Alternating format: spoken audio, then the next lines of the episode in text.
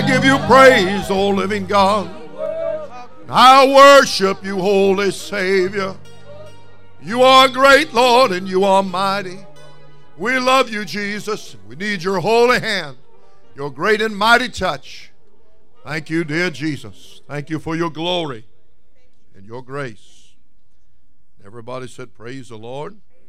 If you have a Bible, I'd like to turn to Matthew's account of the one gospel.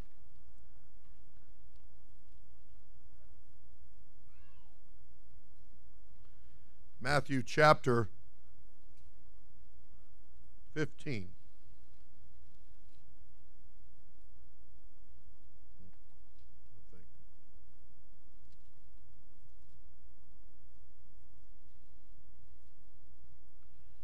And everybody said, Praise the Lord. I am very happy to be in God's house tonight and to be a part of what God is doing and to enjoy His presence. The presence of the Lord is what we come to church for. We come to be in His presence. He's a great and a kind and loving and wonderful God. Everybody said, Hallelujah. All right, Matthew chapter 14.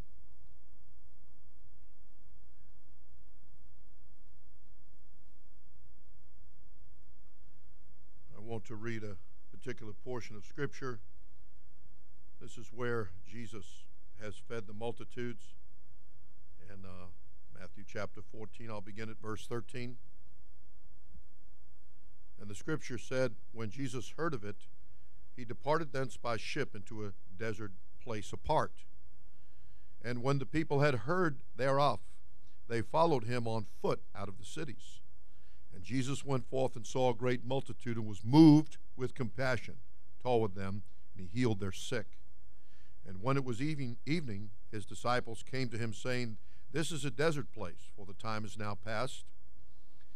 Send the multitude away, that they may go into the villages and buy themselves victuals. But Jesus said unto them, They need not depart, give ye them to eat. And they say unto him, We have here but five loaves and two fishes. He said, Bring them hither to me.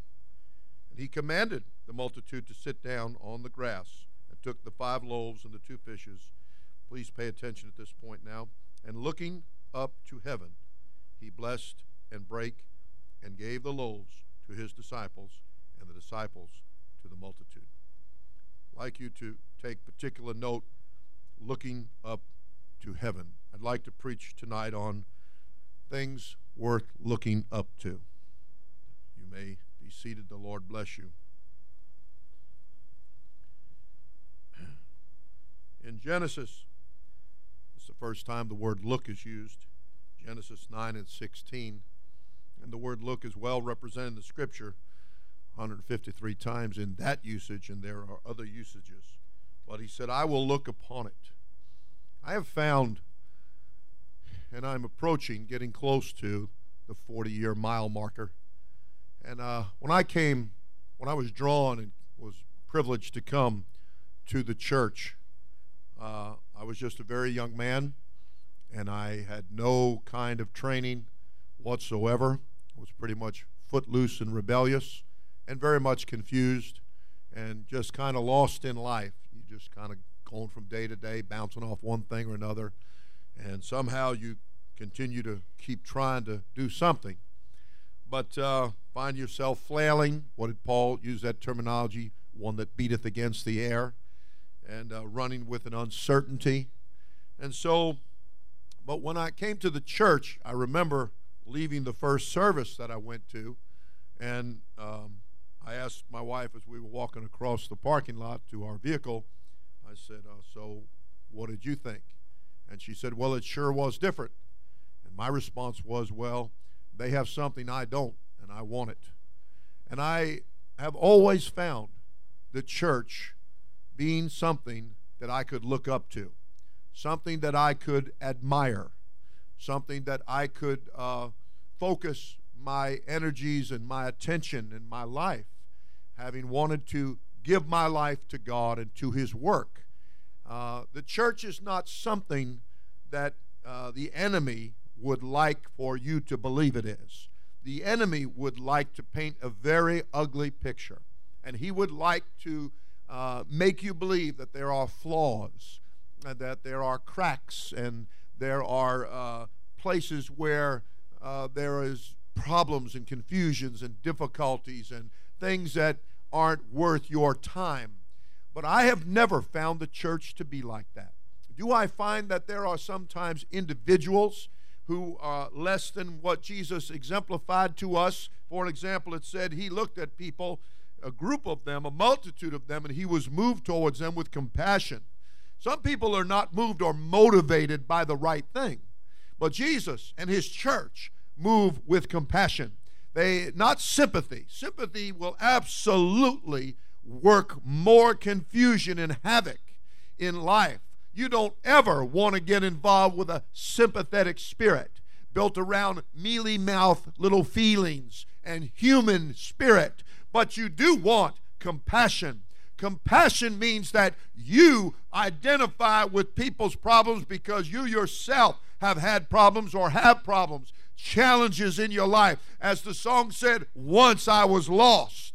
And so you can have compassion because you know, but for the grace of God, there you would be or worse. You understand in a compassionate manner. You do not take the side of sin and people who do wrong. You do not take the side of people who say it wrong and think it wrong and are motivated wrong and show a wrong spirit. You never take that side. That's sympathy, and we never are to be sympathetic. Sympathetic spirit will travel with many evil spirits and try to get people to be on the wrong side and become a sympathizer. No, but compassion we will have. Now, I've always found the church to be compassionate, always found the church to be full of people that looked up to the church, looked up to heaven, looked up to God, and found the experience and the help that they needed, and they looked to others with compassion, knowing that they once were lost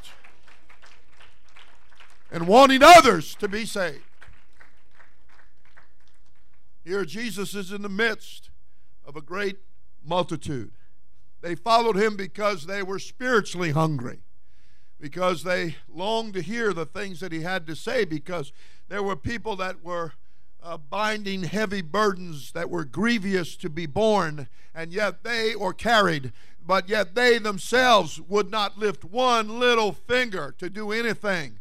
And so uh, Jesus came along, and it was a whole different thing. They said, Man, his doctrine, though it sounds a little different to us, it is with power and it is with authority. They begin to say that and rumored of him that one of the old prophets had risen up, or that he was this one or that one or the other one. But then the revelation came through Peter and said, Thou art the Christ, the Son of the living Spirit. You're not just another prophet, you are the prophet. You're not just another also ran or something. You're not a forerunner, but you're the very Christ. You're the one we look up to. You're the one that we see can give us what we have need of in our lives. Genesis 15 and 5 carries the part portion of verse that says, Look unto heaven. The Bible teaches us to not only look unto heaven, to admire the heavenly things, but also challenges us to set our affections on things that are heavenly, that are above, things that are spiritual. It is written, while we look not to the things that are temporal or temporary or carnal or natural or that are going to pass away. No, but you're you're taught to look to the things that are eternal. You look to heaven. You look for heaven's blessings. You look for heaven's divine provision. You look for a street of gold and gates of pearl and walls of jasper. You look for the sun that will come from him. You the light, in other words. You look for everything he will provide both here and in the world to come. These are things I can admire. These are things I can look up to.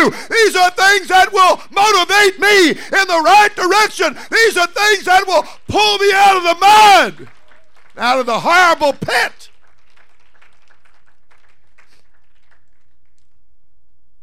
Exodus 3 and 6, we have this runaway by the name of Moses. In his blood, in his veins flows the blood of the Hebrews, ones who have crossed over. And uh, they're not living on the wrong side in their heart, they're living on the right side. And uh, the intervention of, of the enemy and, and much difficulty in life has placed them in a land where they are now mistreated. And Moses has been spared by a good heavenly plan. A mother that was looking to heaven for a way to spare her baby son. Uh, mothers have an instinct, a maternal instinct towards their, their children. I'm going to tell you if you really care about your child, you won't always leave them uncorrected, and you won't always take up for them. And you won't always excuse them or fail to speak to them when they do it wrong or say it wrong or think it wrong. Because if you truly love your child, you will correct your child, you will discipline your child with love, and you will help that child to know that there are lines of discipline and and when you can't do it then you can look to the church to do it. You can look to God's church to put the right stuff in your child to direct your child's heart towards the Lord and to put a proper fear and respect in their heart towards the things that are of God. It's very important that we look up to the church, that we have the proper attitude about the church, about the ministry, about the leadership, about the Word of God.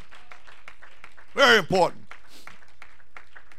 Let me tell you something church is not a joke. You should never let things disintegrate in your heart to where that would become your attitude. There are some people that go to church, and it doesn't matter in their eyes how they look, what they wear, because it's just church. It doesn't matter if they're late, because it's just church. It doesn't matter what's going on because uh, it's just church. We can we can fool around and we can bump elbows and we can fall asleep or we can get our mind on some other thing instead of what's going on at the church house and the service of God. But I want to tell you, I've never found it to be a joke. I've always found church service to be something to look up to and to look forward to. And there I could commune with God and God could speak to me. God could inspire me. God could motivate me only in right directions to do the right thing for the right reason. For the right reason. Moses is taken out of a river in a little ark of bulrush because of a because of God who she looked up to. God's thinking, God's way of doing things. She didn't call in everybody everywhere. She looked to God. Needed some help here. And I don't say that in the abstract. I don't, there was not a church system set up at this time. There was not leadership set up at this time. And this was a woman alone and about to lose her son, her baby son. And she and her husband, I do feel from what I read in the scripture that they were in agreement but that they saw that he was a proper child and they had they saw great potential and they wanted him to live for God and they wanted him to carry on the things of God. And so they devised this plan, I'm going to say in the spirit. And they sent him down in an ark of bulrush down the river and sent their sister, his sister, ahead of this little ark and said, Today you make sure that Pharaoh's daughter is out in the there by the river where you go sometimes to play, and you make sure that she sees the ark, and you make sure that you pull that baby out, and don't give it away that he's your brother. And, and let's hope and pray that God will spare him, that Pharaoh's daughter will look upon him and kind of almost like a puppy dog, a stray one, and not let any harm come to him. And that's exactly what took place. He cried out at the right moment, and I'm sure God sent an angel to squeeze his big toe, you know, just to get him to at the right time. And here come Pharaoh's daughter with that baby, and she wasn't about to let that baby go anywhere. she raised that baby in Pharaoh's court, but there was a blood that flowed in Moses' veins that throbbed and would not allow him to be an Egyptian. He could not settle for that. There was a difference about him. I can't do it the way you're doing it. I can't think the way you're thinking. I somehow cannot bow down to that sun or the God of Ra. I cannot bow down to a river and say that we came out of those little worms and overflow on the bank. No way. I just can't do that. It's something to me that says there's one God and He's a spirit. He's invisible. Something has been communicated to me and it's in my spirit and I am a proper child. I'm a Hebrew. I've crossed over from that land of unbelief and darkness, and I'm in, I'm in a place of revelation and light. And so Moses thought one day when he'd gotten a little older and checking out his muscles in the mirror, feeling pretty good, heads on out and sees an Egyptian mistreating an Israelite. He takes that Egyptian and shows him his best Bruce Lee move, and the Egyptian is slain. He looks around and says, oh, kicks a little sand over him, figures that's all right, nobody will see that. But you see, nothing will cover your sin but the blood. And it wasn't too long that old Mr. Egyptian got rigor mortis and he whoosh, sat straight up in the sand. And then it was known. Here's two Israelites fussing. Must have been Brian and Glenn. They was fussing, joking, pushing one another, saying things to one another. First news you know, smoke's coming out of the ears. And Moses steps in and said, Hey, your brethren. That's a good thing to remember. Your brethren. Why are you fighting? Why are you fussing? What are you doing? and they and they one of them looked at him and said, Hey, what are you gonna do? Smite me like you did the Egyptian? Woo! Moses said, I got to go. And he took off into the desert for 40 years. a self imposed 40 year jail sentence out in the middle of the desert. but you know, while he was out there, Genesis 3 said that uh, he, he had a little contact, went on with God, and the burning bush experience. But the Bible said in Exodus 3 and 5 that when God appeared to him, he was afraid to look at God, he was afraid to look upon God. And I am very happy for a deep sense of respect that should be there. Uh, I appreciate a deep inbred respect that has been communicated to somebody that they would be respectful of things that really have to do with the real God. But I also have got to tell you if you'll get your heart right, if your intention will be right, you don't have anything to be afraid about God. You don't have to be fearful in a negative way. You don't have to be a scaredy cat. You don't have to crawl under the bed and feel like a boogaboo is around. You don't have to be afraid of the devil either but that you can commune with God. You can communicate with God. You can have an experience with God. There's nothing to be afraid of because God is not out to hurt you. God is out to save you, to guide you, to lead you, to comfort you, to heal you, to bless you, to hold up your hands and your head. Amen.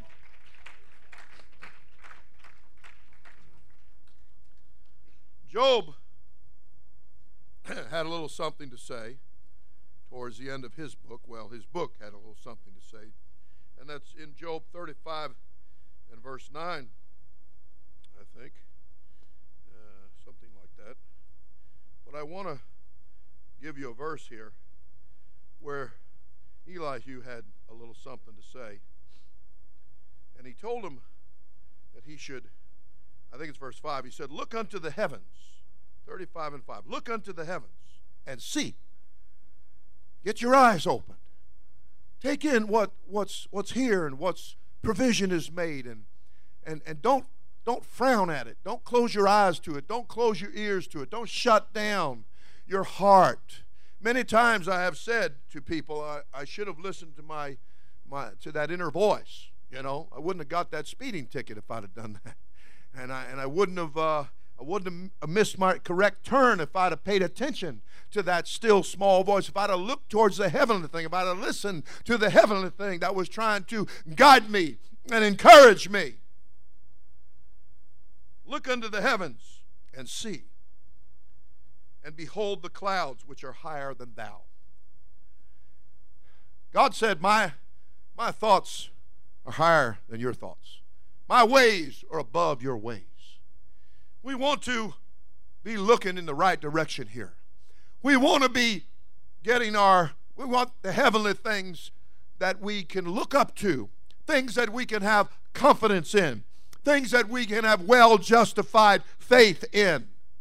No matter what anybody says, no matter how dark the clouds get, or how stormy it gets, or uh, how depressing it might seem, or how bad the news or the emotional feeling that you're suffering right now. I want you to look up to heaven. I want you to admire your God. With you to admire is to love with your mind. I want you to put your heart in God's hands and believe that whatever is going to happen is going to turn out for the best.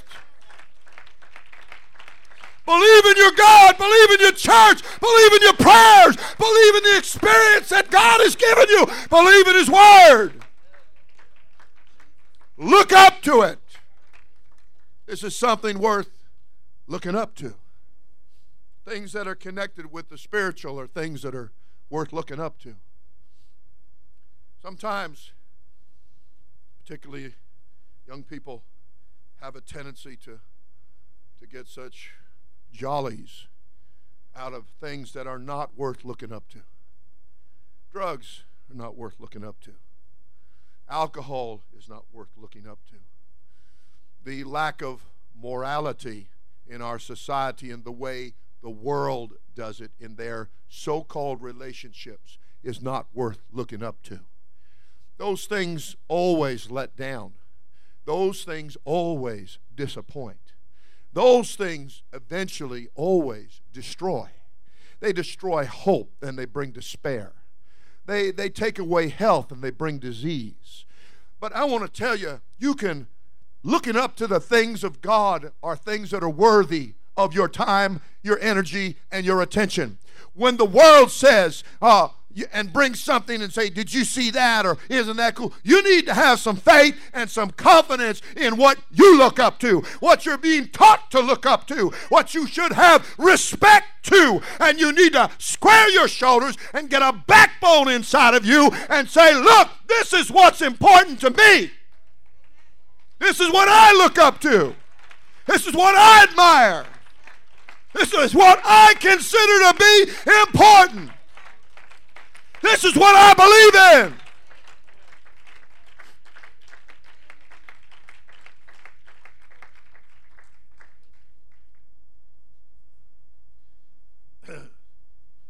Some people think that when their child comes home and they and they're a little down because they feel like somebody has something one of their so-called friends, and I want to underline the word so-called, but peer peer pressure, people out on the outside, shall we say, that are living a worldly lifestyle, that are juking and jiving around and talking their junk, and and strutting. I can't even say their stuff because they ain't got no stuff.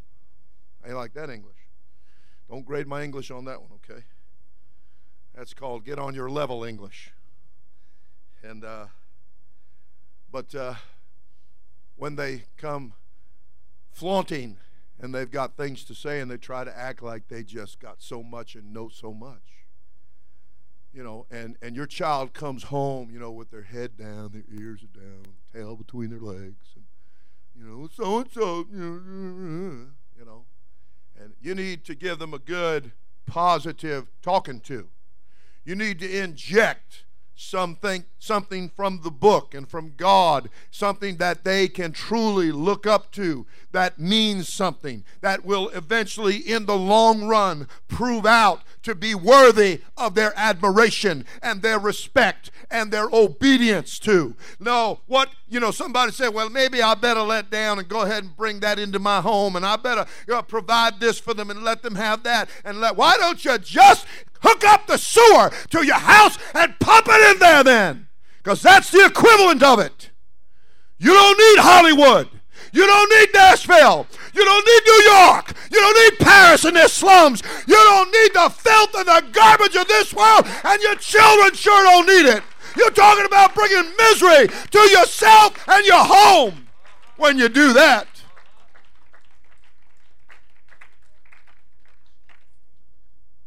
So, anyway, I wanted to turn your attention to Isaiah.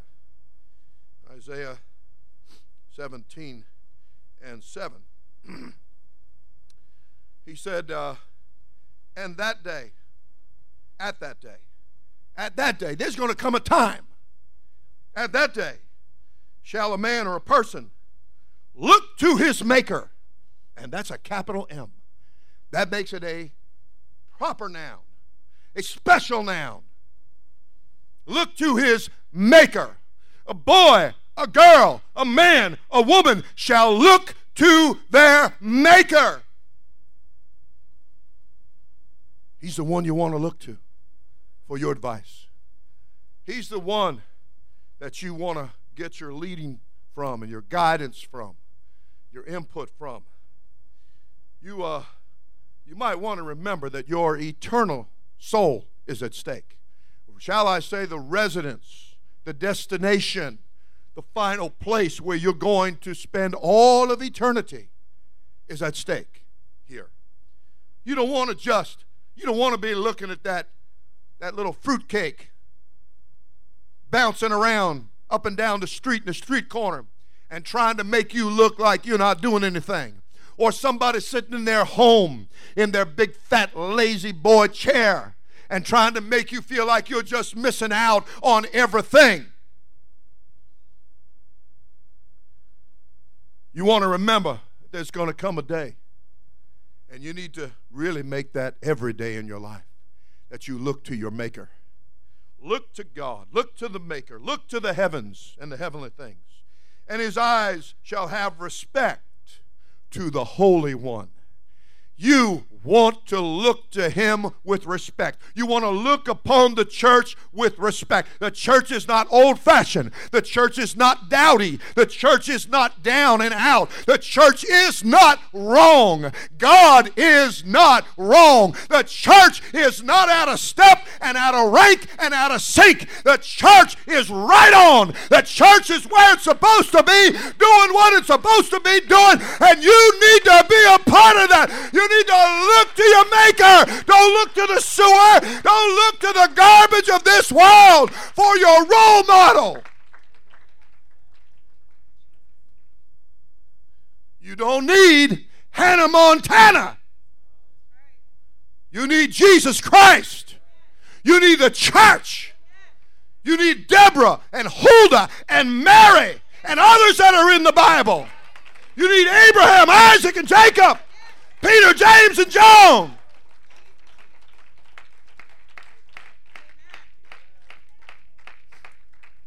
You want to look to the right things and let there be respect in your heart and in your eyes. You have respect to the things of God.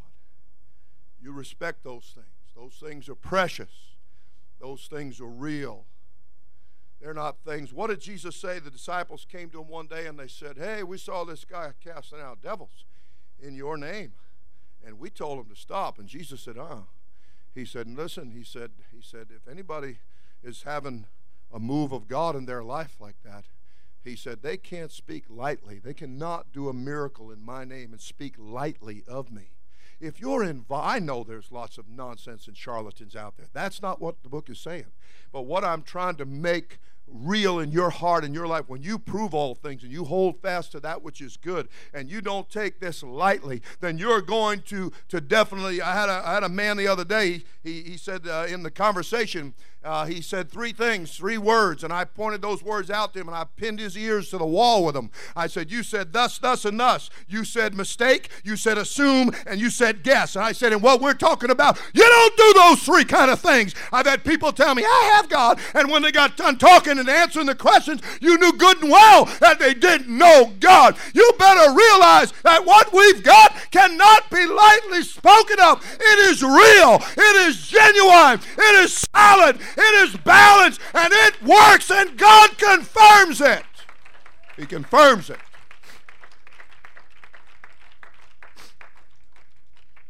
Had some was told the other day by a preacher. He said that uh, big church somewhere in a different state, and he said they had this preacher there, always supposed to be so well renowned. And he got up and he said that nobody is saved. Now, this is a Holy Ghost, Jesus' name baptizing church. Been there a long time. And he got up and said that. Nobody corrected him. Nobody sat him down. If you ask me, they should have known better than to even let him get up there to begin with. And uh, people on their feet screaming when he's saying, Nobody's saved. He said, Because the Bible said, He that endureth to the end, the same shall be saved. And I'm saying, our Sunday school kids know what that means. That's ABCs. And this guy is in a pulpit and claiming to know something. You know, you might want to be careful here. You might want to get in the book a little bit. Might want to do a little subject study. Might want to listen to some good, solid meat and potatoes preaching and teaching that will help you to know what this Bible is saying and what God is saying, and that you can look with respect. And your ears, my point is, can try words even as your taste buds try food. You want to test it, you want to know what's right. You don't want to just swallow any hook, line, and sinker because it will sink you want to sink, then you do what Jesus said. You let the Bible sink down into your ears, he said. Let that good word sink down in there. Take, heed. Pay attention. Don't, don't be susceptible and gullible to where anything that comes along, you just, yeah, yeah, yeah, yeah. You know? You got to get a little discernment about you here. You know, you can't be swayed by every little wind of doctrine that comes along. You need to get your mind on the good word of God, and you need to look to your Maker, and you need to look at Him with eyes that have respect. All right, I'm also in, in Isaiah 33 tonight. I'm glad to be in His house, and I'm glad to be here with you. I hope you're glad to be here with me. All right, we're uh, Isaiah 33. verse 20. It says, Look upon Zion. Now, Zion is a word that is used for the church. Okay, in the New Testament, that's how you look at it. Look upon Zion, the city of our solemnities. That means it's a place of serious respect. It's not a place to joke around and fool around and play around and clown around and let your mind be uh, distracted on other things. It is not a place to, to come in lightheartedly and speaking lightly. It is, it is a place of, of seriousness and soberness and grave respect, deep respect. That's why I don't allow people to bring water bottles into the sanctuary. If you got one, just don't do it again. I don't, I don't like gum chewers in God's house. Not only because it gets in the carpet and under the pew and in the fabric and everything else, but because if you're chewing gum, chances are you're not listening right. Chances are it's very hard to worship. Jesus. You know? We're here to worship God. We're not here to play around. We're not here to, to be our mind wandering somewhere else or to look like a cow grazing in a field. you know? Mints. Mints are good. Bring lots of mints. Mints are good. I don't mind the mints. Some people need a few mints, they need the energy. Okay? Look unto Zion. Look at the church. Look upon it with the right attitude. Look upon it with respect. Look at the church and, and see the good. See the strength. See the guidance. See the leadership. See all of the good things that God provides through the body of believers. Look unto Zion, the city of our solemnities. Thine eyes shall see Jerusalem, a quiet habitation. That means a peaceful habitation. Okay? A tabernacle that shall not be taken down. Not one of the stakes thereof shall ever be removed, neither shall any of the cords thereof be broken. I'm telling you, God's church is not going backwards. It's not going down. Some people are going to go backwards. Some people are going to go down. Some people are going to turn right and left. I'm not happy about that. Some people are going to compromise. But God has got a church. He's got a wheel within the wheel, honey. He's got a body of believers. And they're going in the first resurrection. They're going to be caught up to meet him in the air. And people that are serious minded. I'm not talking about extremism neither. Always walking around. No, I'm not talking about that. No, I'm talking about you come to church and, and, and you got you're firing on all pistons here. Come to worship your Lord. Okay, I didn't come to fall asleep. You've heard of these places they go and they uh, old people think that they. I had a guy out here. You can be seated. God bless you. I had a guy out here on the job. We were pouring concrete. And he was a stranger to us. He was part of a crew, and uh, we, of course, wind up trying to witness to everybody. And, and he says, well, I, I, like that guy on the television. He calls his name. I said, Yeah. I said, and that guy on the television is going to put your soul in hell. But he's so funny. That's what he said to me. Well, you want a comedian uh, and go to hell, or you want truth and sobriety and go to heaven? Choice is yours. You know, sometimes you got to just fire both barrels. Don't hold back. It might be your only chance. You got to get their attention. I said, Man, you just want to be deceived? You just want no accountability? You just want to be able to sit back with your crackerjack box? Don't you know they've got these big places and all it is is a business? And they get them somebody that looks good under the camera and under the lights, and they got a board behind that guy, and they're all making big bucks. That's all it is. And they put them nice, comfy theater seats out there, and they'll even give you a little video screen that you can look at and get a closer look at everything. And also, they will serve, there'll be a guy peanuts, popcorn. Would you like something to drink while you're in church tonight? Oh, I remember years ago when I first came into church, we lived in an apartment building, and behind the apartment building, about a half a mile away, was a drive in theater and it went out of business. But somebody came in there and said he was turning it into a church. And he said, All you got to do is blink your lights to let me know you're saved. Hmm? I see blinking lights. I start thinking there's a trooper somewhere around. I thank that person that blinked at me. But I'm not thinking he's telling me I just took Christ as my personal Savior. You know? oh, we're living in a very deceiving world. And I'm trying to tell you, you want to respect the truth of the scriptures that Jesus Christ has given to his church. And you want to look to the church you want to look upon it with respect. You want to look upon it with the right attitude. You don't want to down it. You don't want to make fun of it. You don't want to try to deteriorate and water down and dilute anything. You don't want to get some kind of uppity attitude that you've outgrown certain things. You never outgrow your God. You will never outgrow the Word of God. You will never outgrow your teacher. You should be as your teacher, but you're not going to outgrow your teacher.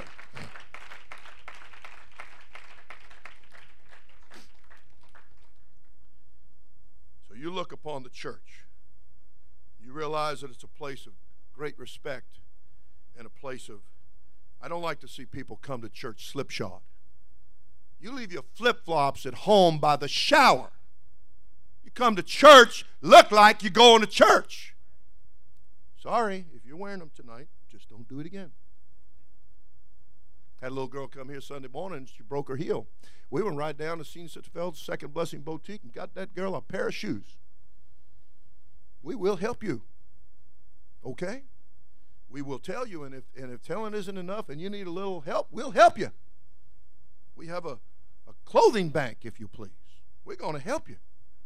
You've never heard of help a brother? Well, we help a sister too. We're in the helping business. Trouble is, sometimes correction some people don't view that as helping. But correction and getting it right in your mind, in your heart, is the greatest present you're going to get. We're going to get to the root of the matter. We're going to, the church is going to help you here. It's going to help you in every way, shape, and form. Jesus is our example. And the book said, in his flesh, he gave the example of looking up to heaven. And then he began to bless. We want the blessings to come, and they will when you look heavenward, when you look in the right direction, when you look to the right one. I'm in uh, another good scripture, Isaiah, they're all good. Isaiah 50, 51 and 2 said, Look unto Abraham your father, and unto Sarah that bare you. That's God and the church in shadow and type right there. You look unto Abraham, and you remember Lazarus, and he was in the bosom of Abraham, he was in the embrace, and that's what the fellow in hell saw. That's what the little girl in hell saw. That's what the little boy in hell saw. They, he looked up and said, Whoa, I see Lazarus. Oh, Lazarus, you witnessed to me. You told me to go to church, and I didn't do it, but I'm praying now. Too late to pray now. That's where the preacher told the Bible school young man that had to called and said, I, I have to I have to preach and speak at, at, uh, at chapel. And uh, he said, um, and actually, it was more like a, a, speech class or a Bible study, speech class or something. And he said, I, I don't know what to do. I said, Go up to the podium wherever you're going and turn around and look at everybody and say, What in hell you need?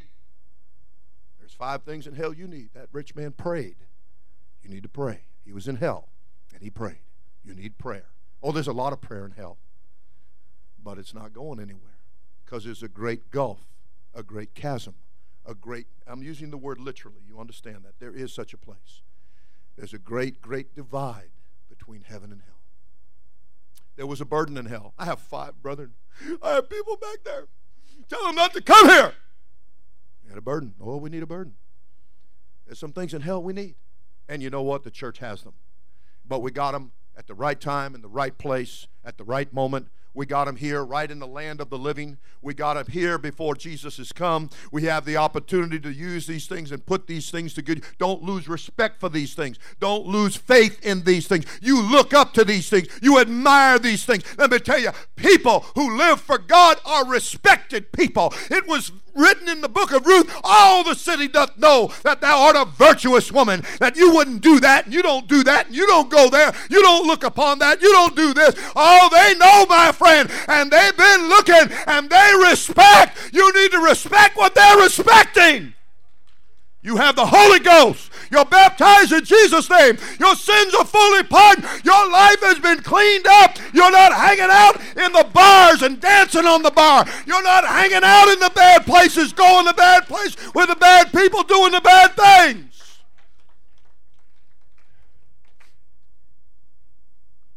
I know it disgusts everybody that at the foot of the cross that there were people gambling over his clothes, right? You don't like that. That's terrible.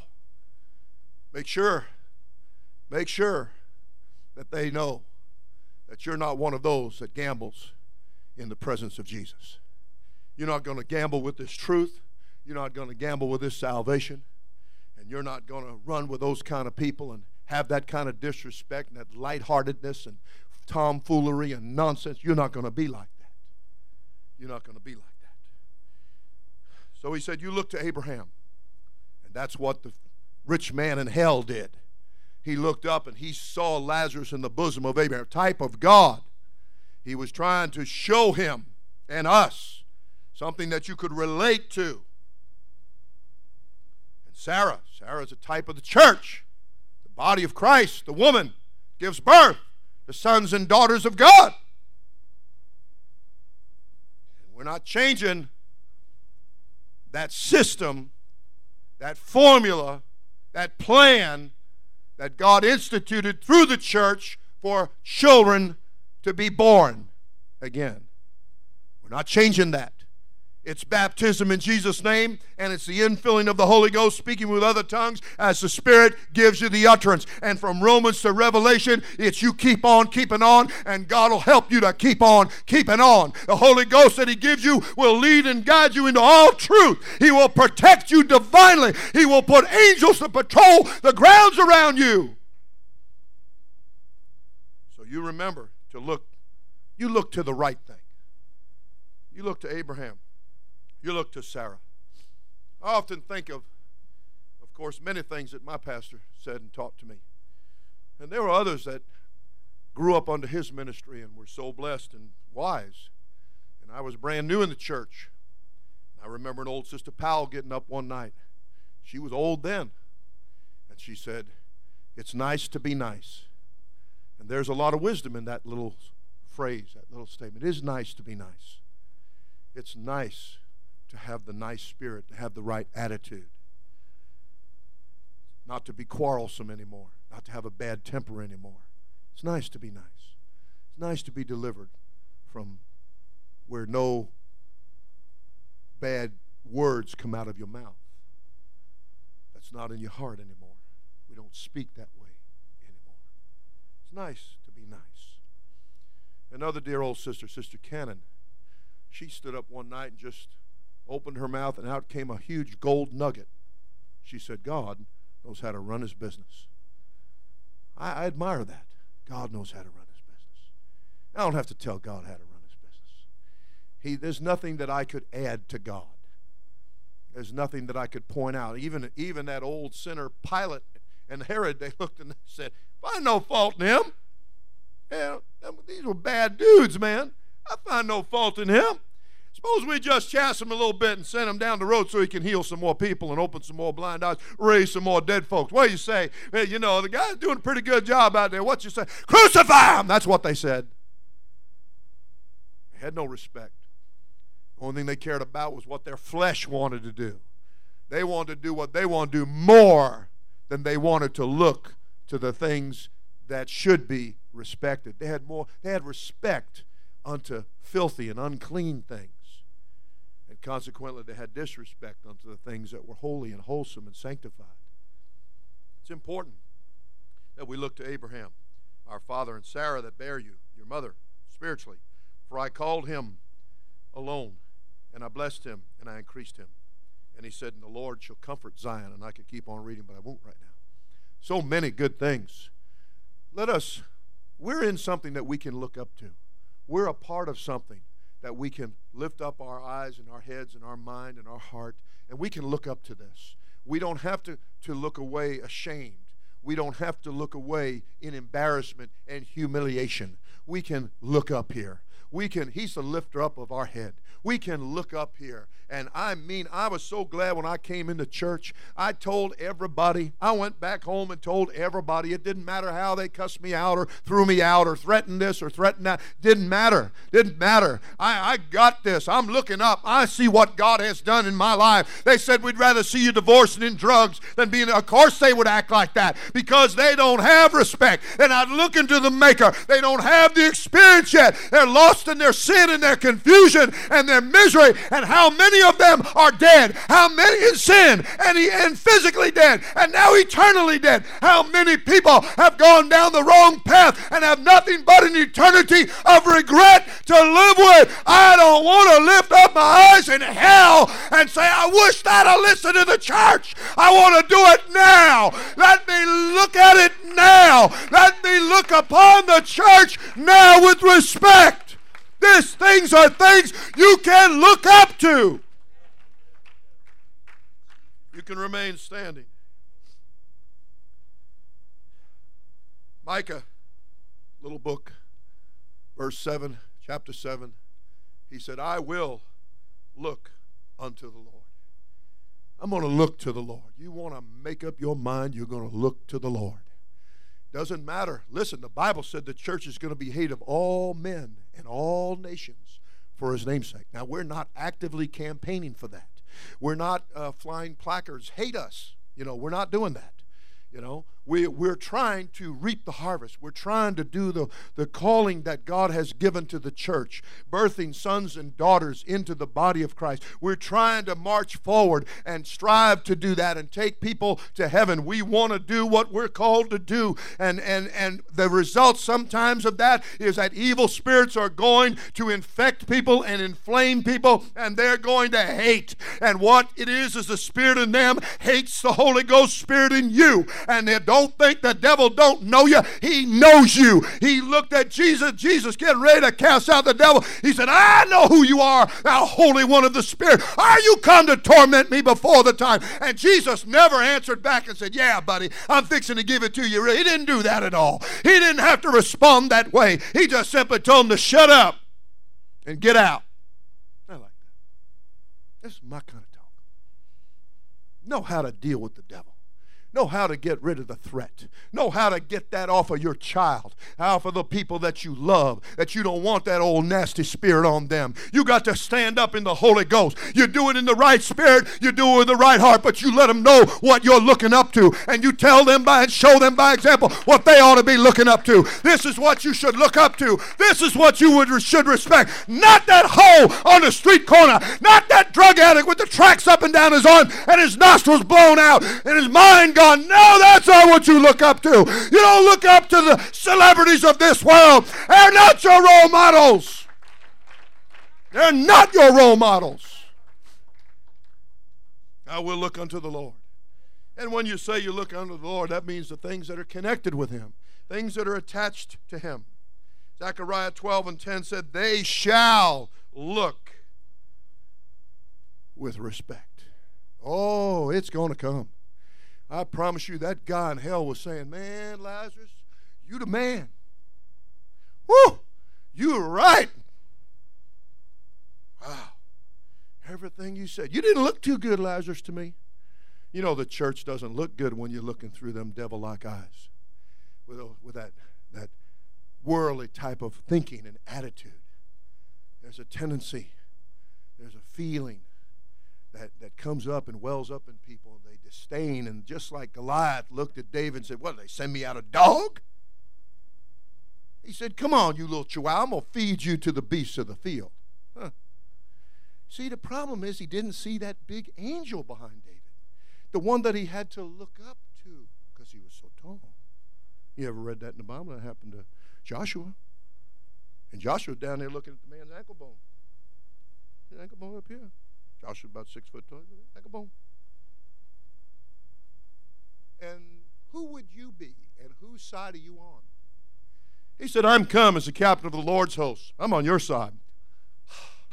Thank God. Woo! Am I glad you're on my side?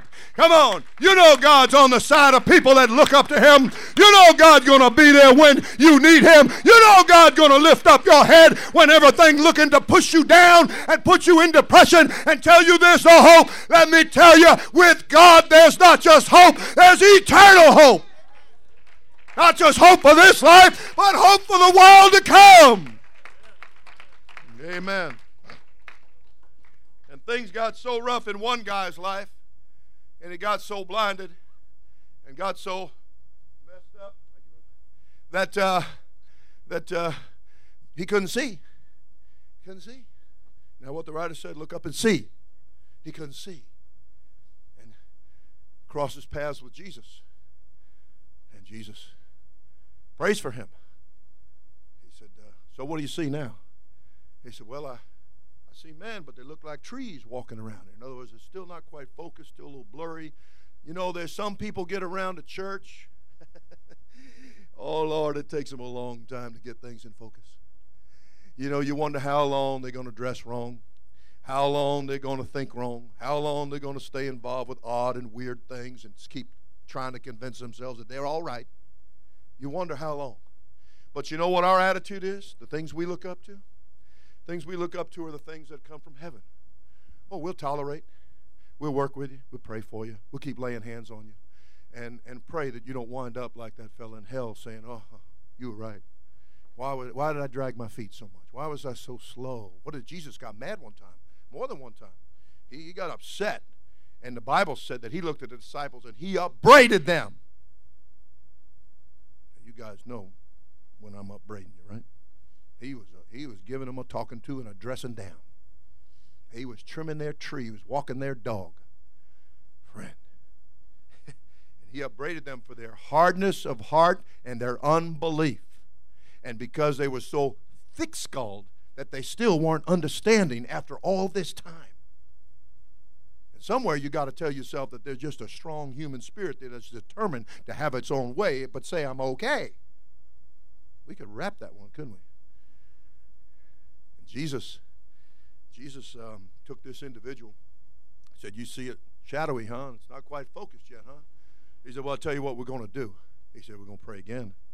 And the Bible said he made him look upward, made him look up. Jesus, his church, can exert an authority that will just make you look up. Look in the direction you should look. Admire and respect what is worthy of your admiration and your respect. The church, God, His Word, is worthy of you. It's something you can look up to. That's what Jesus. And then he said, Well, what, how's it now? He said, Man, I see everything clearly. Why did I ever think like I used to think? Why did I ever go the place I used to go? I still, from time to time, will remember things I've done and burn with humiliation. Say, what were you thinking? you know, obviously I wasn't looking to my Maker at that time in my life.